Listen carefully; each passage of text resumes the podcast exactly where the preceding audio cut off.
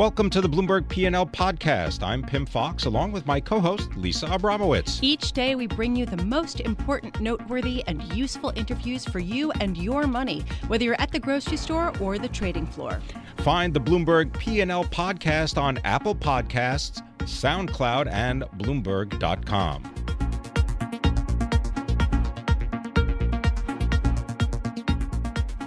Pimm Fox, there was a story that caught my eye yesterday about uh, expectations for technology and robots to come in and throw out all the humans. Vikram Pandit, who ran Citigroup uh, during the financial crisis, said that technological developments could result in a 30% decline of banking jobs in the next five years. That is soon, and that is a lot. That is thousands and thousands of people. So, here to give us some context, perspective, and perhaps uh, an alternative view is Kevin McPartland, who is a principal market structure and technology analyst with Greenwich Associates, which is based in Connecticut. Um, Kevin, so what's your take on this? I- I'd love to get your sort of in the ground observation. Does this seem realistic? Sure. Yeah, I'm gonna. I think I'm gonna side with Jamie Dimon on this one. This isn't about a loss of jobs, but really a change in jobs. And I think, you know, we saw this. I think in the first dot com bubble back in '99, 2000, when sort of electronic trading was really starting to take over, and the, the trading desk uh, makeup was starting to change. It wasn't that you were losing jobs; it was that you were taking what maybe before were business school traders and replacing them with, you know, computer science PhDs. Now, obviously, technology and the markets have evolved quite a bit since then. Um, but I think we're in a, I think we're going through a similar transition where it's not just also in, uh, this time around. It's not just about the the the skill set of the people in those jobs, but where those jobs are. Some of those jobs maybe that were at banks, the banks that are looking to increasingly outsource um, you know, pieces of their technology infrastructure um, to, you know, sometimes large firms, but often um, startups as well, that we're just going to see some jobs shift around, right? More so than seeing these jobs just, you know, disappear into thin air and have the robots take them. Kevin, uh, let, us fo- focus, if we can, on retail banking for, for just a minute. I mean, is that the area that you're going to see the biggest job losses? Uh, I mean, I really think it's across the board. There's no question the industry is being disrupted. Um, you know, everything from you know when you call for an issue on your credit card and you're talking to an automated voice, um, but right down to the institutional trading desk, right, where there's you know less traders covering more clients, and they're able to do that because they have you know more sophisticated technology in front of them that allows them to service those customers, and those customers also have more self-service technology than they did. So, I really do think this spans the gamut from you know know, retail all the way through to the institutional markets. So, when you talk about the disruption that's already happening, what do you see as the biggest technological development that will result in a mass shift in banking jobs over the next five years? I, I, so I think it's a, a back end phenomenon that we don't really see, right? It's not the there's a lot of cool uh, stuff that's going on that's on the screens, that's on your phones, but our ability to process data and analyze data, just the compute power that's available um, and there's a whole host of technologies that have made that possible. That's what we didn't have five or ten years ago. It's so so much compute power, right? The fact that you know with Apple's announcement yesterday that they can do um, that amazing face scanning and and within a, a chip that's in your phone. Right. Um, take think about that on an, on an institutional scale with a, an Amazon or a Microsoft or a Google data center. Um, there's just so much that computers can do with that power um, that just wasn't available or affordable five or ten years ago. So let's just talk about you're saying the shift in jobs, but when you talk about that back end stuff, I think about Bank of New York Mellon. I think of some of these, uh, you know, classic processing focused firms that are big, have a lot of people. Are they going to go bankrupt? No, no. I think they they'll uh, you know their business model and their the economics of the business will have to change as they you know continue to uh, if we if we call it outsource more and more functions to computers um, they'll be able to then take the people that they do have and push them further upstream to get their, you know, their customer facing, their their their new business, their innovation. They'll be able to have people more focused on those. Um, I guess you would call them like neck up tasks, where the computers can automate more, you know, more of what can be automated. Which I think that process has been going on for arguably for decades. We're just continuing to move um, down that spectrum where more and more complicated things can be automated. Kevin, I got one question for you, and it's only a word: Equifax. I mean, there's you know, there's always going to be uh, you know, where, where there's technology, the technology was still developed by humans. There always can be issues, and there's always going to be some bad apples in the world. But uh, you know, the industry is resilient and continues to uh, you know continues. So you don't think it's going to be a problem to fight it? You don't think it's going to, you know, you don't think some smart banker is going to say, you know what, maybe we've been a little overboard with all this technology, and maybe we just ought to have people dealing with each other. You know what? It's a, it's a, it's a good point. So there's always going to be a relationship component where people will mm-hmm. trust people. Um, but yeah, we've also all become more comfortable with technology over the last 10 years, right? You're you're comfortable putting all of your right. banking information and paying your bills online, and 10 years ago you probably weren't. Thanks very much. Kevin McPartland, he is the principal market structure and technology at Greenwich Associates.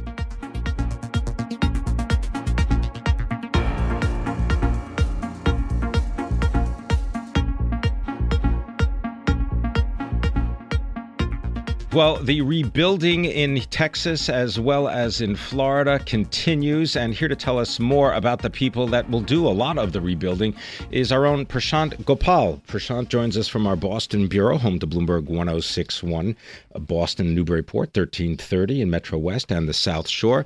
Prashant, always a pleasure. Uh, maybe just to start off by describing this industry, which really sort of favors mom and pop outfits uh, that are really expected to make a decent amount of money because there's a lot of cleanup to go around. Well, it's it's kind of an industry that's sort of flown under the radar. I don't think people even realized it was an industry. Um, but you know, you have uh, you have various sizes of companies. You know, the largest company in the space is a company called Belfor out of Michigan, and and they do this reconstruction work around the globe. And uh, you know, they they've they're expecting record revenues this year of 1.7 billion. So it's a it's a pretty large company. Um, and and then you have mid-sized players like the one I I wrote about, um, a company called Cavalry Construction. Uh, you know, it, the the name is pretty appropriate. They they mar- they kind of ride into uh, areas where there are hurricanes and other storms uh, around the south and rebuild homes and other and businesses. Um, and and then you have sort of smaller players. Many of them are sort of shady. Uh, so it could be people who just show up at your door with a pickup truck after a storm, uh, and you know in some cases they might steal from you or or uh, take a down payment and then leave. So not all of them are like that, of course, but there's there there are various kinds of these companies. So, how expensive is it, Prashant, to rebuild your home after it's gotten flooded? And what's the process of, say, a Michigan-based company going down to Houston, getting enough workers, and flooding the zone, getting in there and uh, and reconstructing things quickly?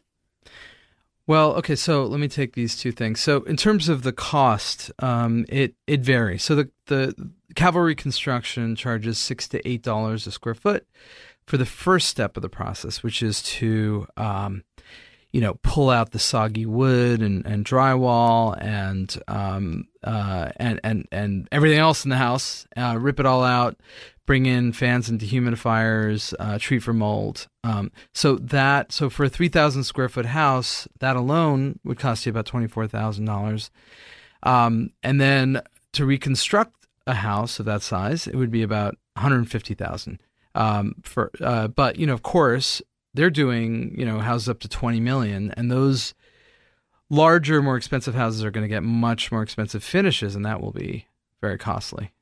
And so that's one part of it. And you, you asked about the company's the company from Michigan. So how do they go go about this? They I think they have 1,100 people that they sent to Texas. You know, they they have 7,700 employees. Um, and so they, they, they sent I think at least that many there, and they have uh, I think they're at, to start with in Florida. I think they were going to have uh, 540, doubling the size of their existing force in Florida.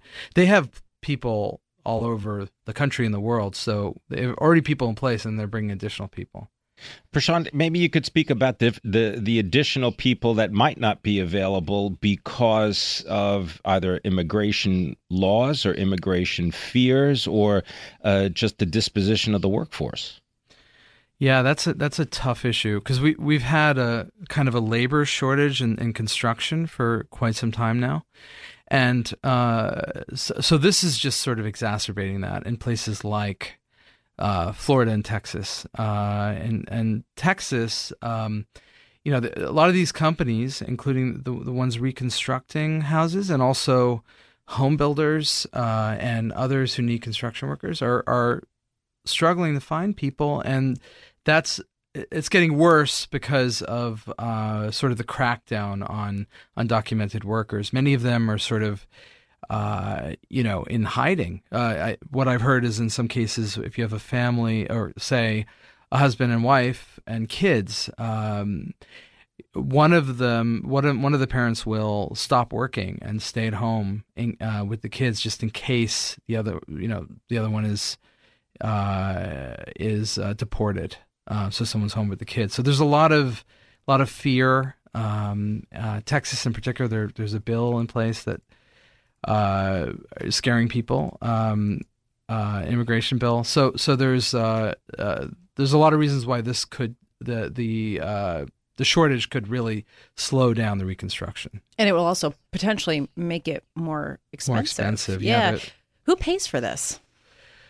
Uh, so in the case of flooding, it's pretty much uh, we have a uh, we have national flood insurance, and so it's those premiums, um, and I think they're they're going to have to they're subsidizing that with taxpayers, uh, and um, so there's that, and then you have uh, homeowners dipping into their pockets, uh, and I think that's the bulk of it in Texas because uh, you know, in, in the Houston area, for example, only 14% of people have flood insurance of homeowners. So the bulk of uh, these victims probably also do not have flood insurance, so they're going to have to figure something out.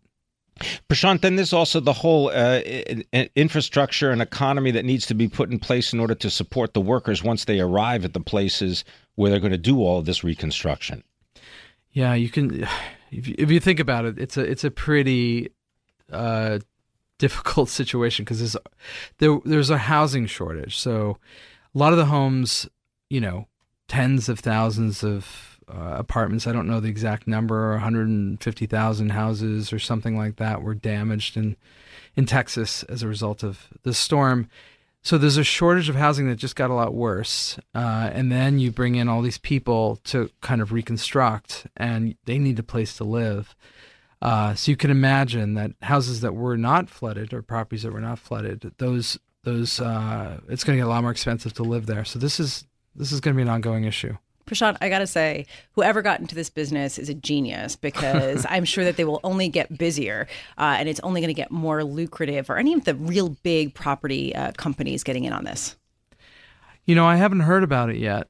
Um, I, I wouldn't be surprised. Uh, you know, it's a pretty, it's still, there, there's some big players, but there aren't that many. This company, Belfor, yeah. Uh, just keeps buying up smaller players. And, you know, there were some regional ones that they've purchased, and there, you know, so there are not that many very large companies. Right. Prashant Gopal, thank you so much for joining us. Really a fabulous story uh, and really interesting. And I'm curious to see how many people actually shell out for uh, for full uh, renovations and making sure it's all okay. Uh, Prashant Gopal, he covers real estate for us. He is based in Boston uh, and he is a Bloomberg News reporter. I'm Lisa Abramowicz along with Pimm Fox.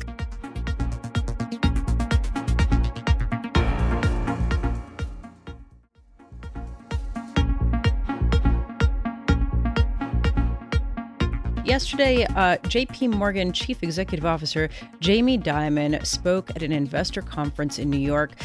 He said that Bitcoin, Bitcoin won't end well. It's a quote fraud and quote worse than tulip bulbs, talking about the uh, most well known example of a bubble uh, in financial markets. To discuss, I want to bring in Lionel Laurent. He's a columnist covering finance and markets for Bloomberg Gadfly based in London. Lionel, uh, you wrote a column saying that perhaps Jamie Dimon is onto something and that Bitcoin very much won't end well and will end up kind of blowing up. Can you explain your argument here? Yes, uh, I think that even though uh, Dimon's words may have got everybody uh, excited and keen to point out how wrong and maybe even you know outdated his view is. I think his point is basically that this is a market mania, like tulips, and that ultimately this is going to eat itself and collapse on its own before any regulator gets involved. And my view, and I look at Bitcoin, but also other sort of hyped up millennial uh, alternative asset classes like uh, marijuana stocks as well. And I just think that the amount of supply that's coming in and excitement around it maybe doesn't quite match the demand that we see on the ground. And I think that is reason enough to at least be skeptical about this idea that it can just keep growing exponentially. So, Lionel, can you give us a little more example what you mean about supply? I know that you pinpointed the fact that even though Bitcoin has attracted a lot of investor money, you can't actually use it to buy that much more in stores or common uh, places of, uh, of, of buying stuff. So, is that what you're talking about, or is it something else? So I think it's something else. For me, um, there's a there's a couple of issues in terms of supply. I mean, first of all, uh, there are new coins being created all the time.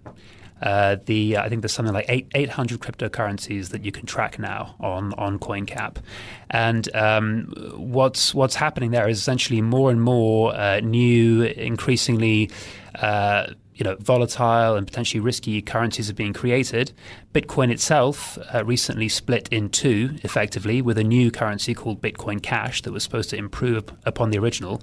I mean, that that alone has been enough to actually have investors questioning uh, just how unique and valuable the if you just look at the technology behind it, how unique and valuable it is. I mean, if you have hundreds of this type of currency and you can't really pinpoint any increase in consumer adoption, right? Because analysts will tell you that uh, since, to, since 2014, there's been a huge boom in trading Bitcoin and other cryptocurrencies, but, but maybe not at all an increase in using it on the ground, uh, that's enough for people to think, well, if there's a he- if there's a heck of a lot of supply and not a lot of actual on the ground adoption, isn't that a disconnect in terms of the investment thesis?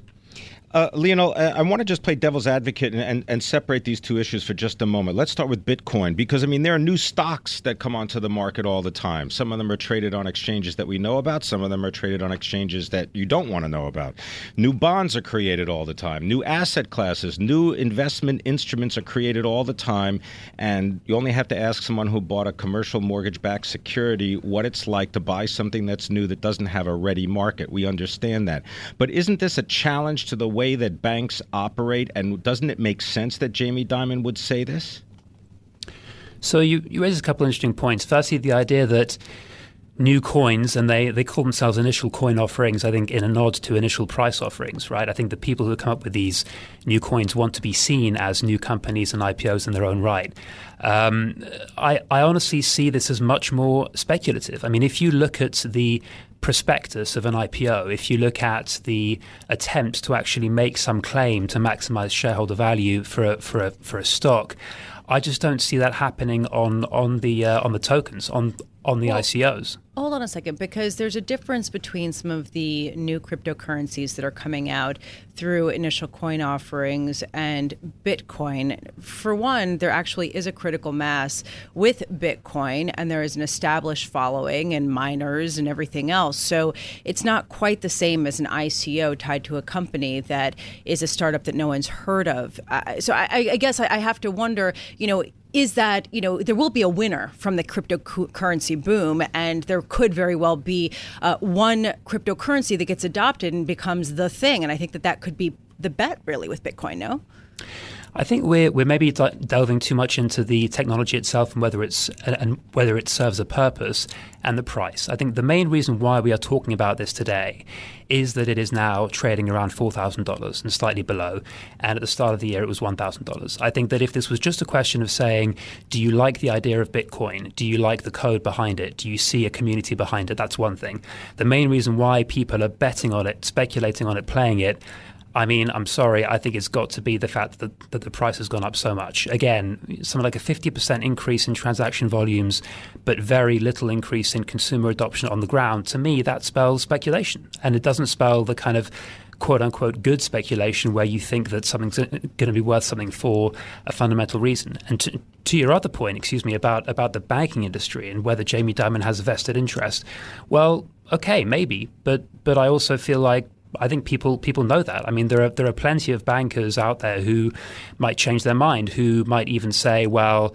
Um, you know, I was very uh, dismissive of it a few years ago. Now I'm not really going to take a view. Um, and frankly, I think it's totally okay and it's good to change your mind. I think that the fact that he hasn't doesn't necessarily right. mean that this is just because he's he feels it's a threat to banks. I mean, we, we got to leave it there. Lionel right. Laurent, thanks very much. Our Bloomberg Gadfly columnist, great column. Check it out on Bloomberg.com.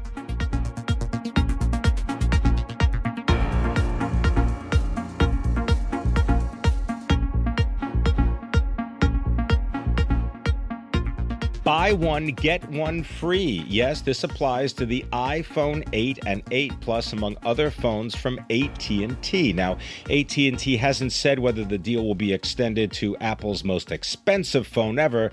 That's the nearly $1,000 iPhone 10. Here to tell us more is Shira Ovide, our Bloomberg Gadfly columnist, knowing all things technology and Apple. Shira, have you already set aside a little fund to purchase your new iPhone 10?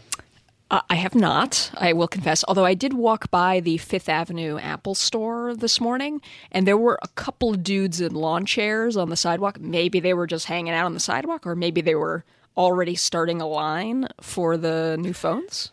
Can I just, before we get into any real substance, iPhone X is really iPhone 10. I mean, yes, doesn't that kind of, why? Why?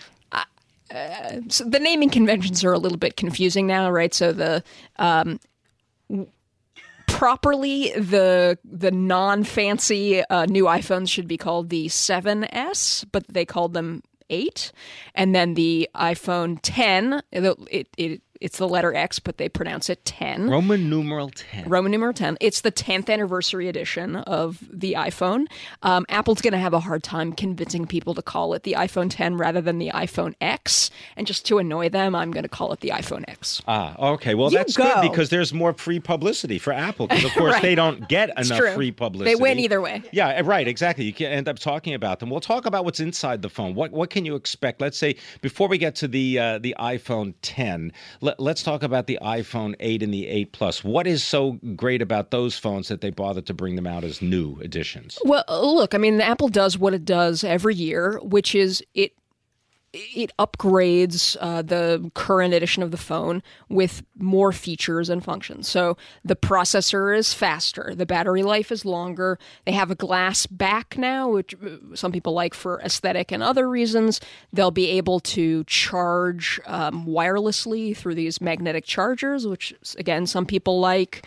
Um, so you know there there's upgrades to them, although they are certainly more modest upgrades than the higher priced um, iPhone X, as I'm I'm calling it. Well, the the, the post phone reveal is uh, is proving to be somewhat of a hangover. The shares are down a little more than one percent, and I'm wondering how much this is just uh, you know some of the excitement just coming down. I mean, literally, there was so much enthusiasm, and the shares have risen so much. And how much is this uh, a bit of skepticism about this transformation that's going on from the phone becoming the primary point of technology, skipping over the PC, skipping over the laptop, uh, and, and how well this will be adopted. So there's a couple things happening in the stock price. You're right that the share price, uh, Apple share price, has gone up significantly this year, 40% plus before um, this week. And a lot of that is on, on anticipation that these new phone models will kind of unleash this new sales cycle and kind of really uh, spike Apple's revenue growth to a level it hasn't been in a couple of uh, a few years. Um, the other issue is that the iPhone 10, iPhone X model is coming out quite late. Um, it's not going to go on sale officially until November 3rd, which is pretty unusually late for a new iPhone model, an indication that there's probably a very limited supply of these phones. They're hard to make, they have expensive uh, complicated components. Uh, and so that's going to push some sales into later quarters. I think that was reflected in the share price. But to your broader point about the iPhone, look, these smartphones are the center of people's digital lives in many countries around the world. And in places like China and Africa, you're talking about a generation that sort of skipped over the personal computer as the center of people's work and home uh, digital lives. And now the f- smartphone has become that. So uh, I mean, a thousand dollars for something that people spend hours on every day, you know, you start to amortize the cost over the amount of time you spend. These look less like luxury items and, and more like must-haves. Uh, Shira, one of the things I noticed was that if you were to be able, I, I know it comes available, I guess, le- uh, next month on pre-order. This is for the uh, iPhone 10. Uh, if you're looking for those iPods, uh, AirPods, I beg your pardon, the AirPods, right, the the wireless uh, earphones, just just ten years. yeah. back. Um, thank you. Uh, they're not they're not included in the box. You don't get that. You don't get the fast charger. Um, you do get the Lightning cable, but you don't get a USB C. Um, what what is Apple thinking? Why don't they put all their latest stuff into their latest, you know, anniversary phone? They don't have to. They don't have to. Yeah, well, they do have. Um, they do include headphones with the new iPhones. They're just not the wireless headphones. Right, to- earpods. Yeah, right, they're ear- earpods. Um, but yes, they don't have to. I mean, look. Apple's not dumb. They want you to buy all of their all of their things. And as someone who has been to the Apple store and gritted my teeth to pay eighty dollars for a new laptop charger, I mean, these people are not morons, right? They're getting high margins on these accessory sales, and um, there's no reason for them to include that with your uh, already thousand dollar iPhone. It is an amazing experience to go to an Apple store and see a line extending down the center of the store with people with like thousand dollar items in their hands, buying them like groceries. I mean, it is uh, just really, truly a remarkable um, marketing feat that they have accomplished. Um, Shira Ovide, thank you so much, and and keep on keeping on with that iPhone X. I'll, I'll look to you to be the rebel. Uh, Shira Ovide is a Bloomberg Gadfly columnist focusing on all things technology, and my fellow skeptic. I love talking with Shira always. Thanks for listening to the Bloomberg P&L podcast. You can subscribe and listen to interviews at Apple Podcasts, SoundCloud, or whatever podcast platform you prefer. I'm Pimm Fox. I'm on Twitter at Pimm Fox. I'm on Twitter at Lisa Abramowicz1. Before the podcast, you can always catch us worldwide on Bloomberg Radio.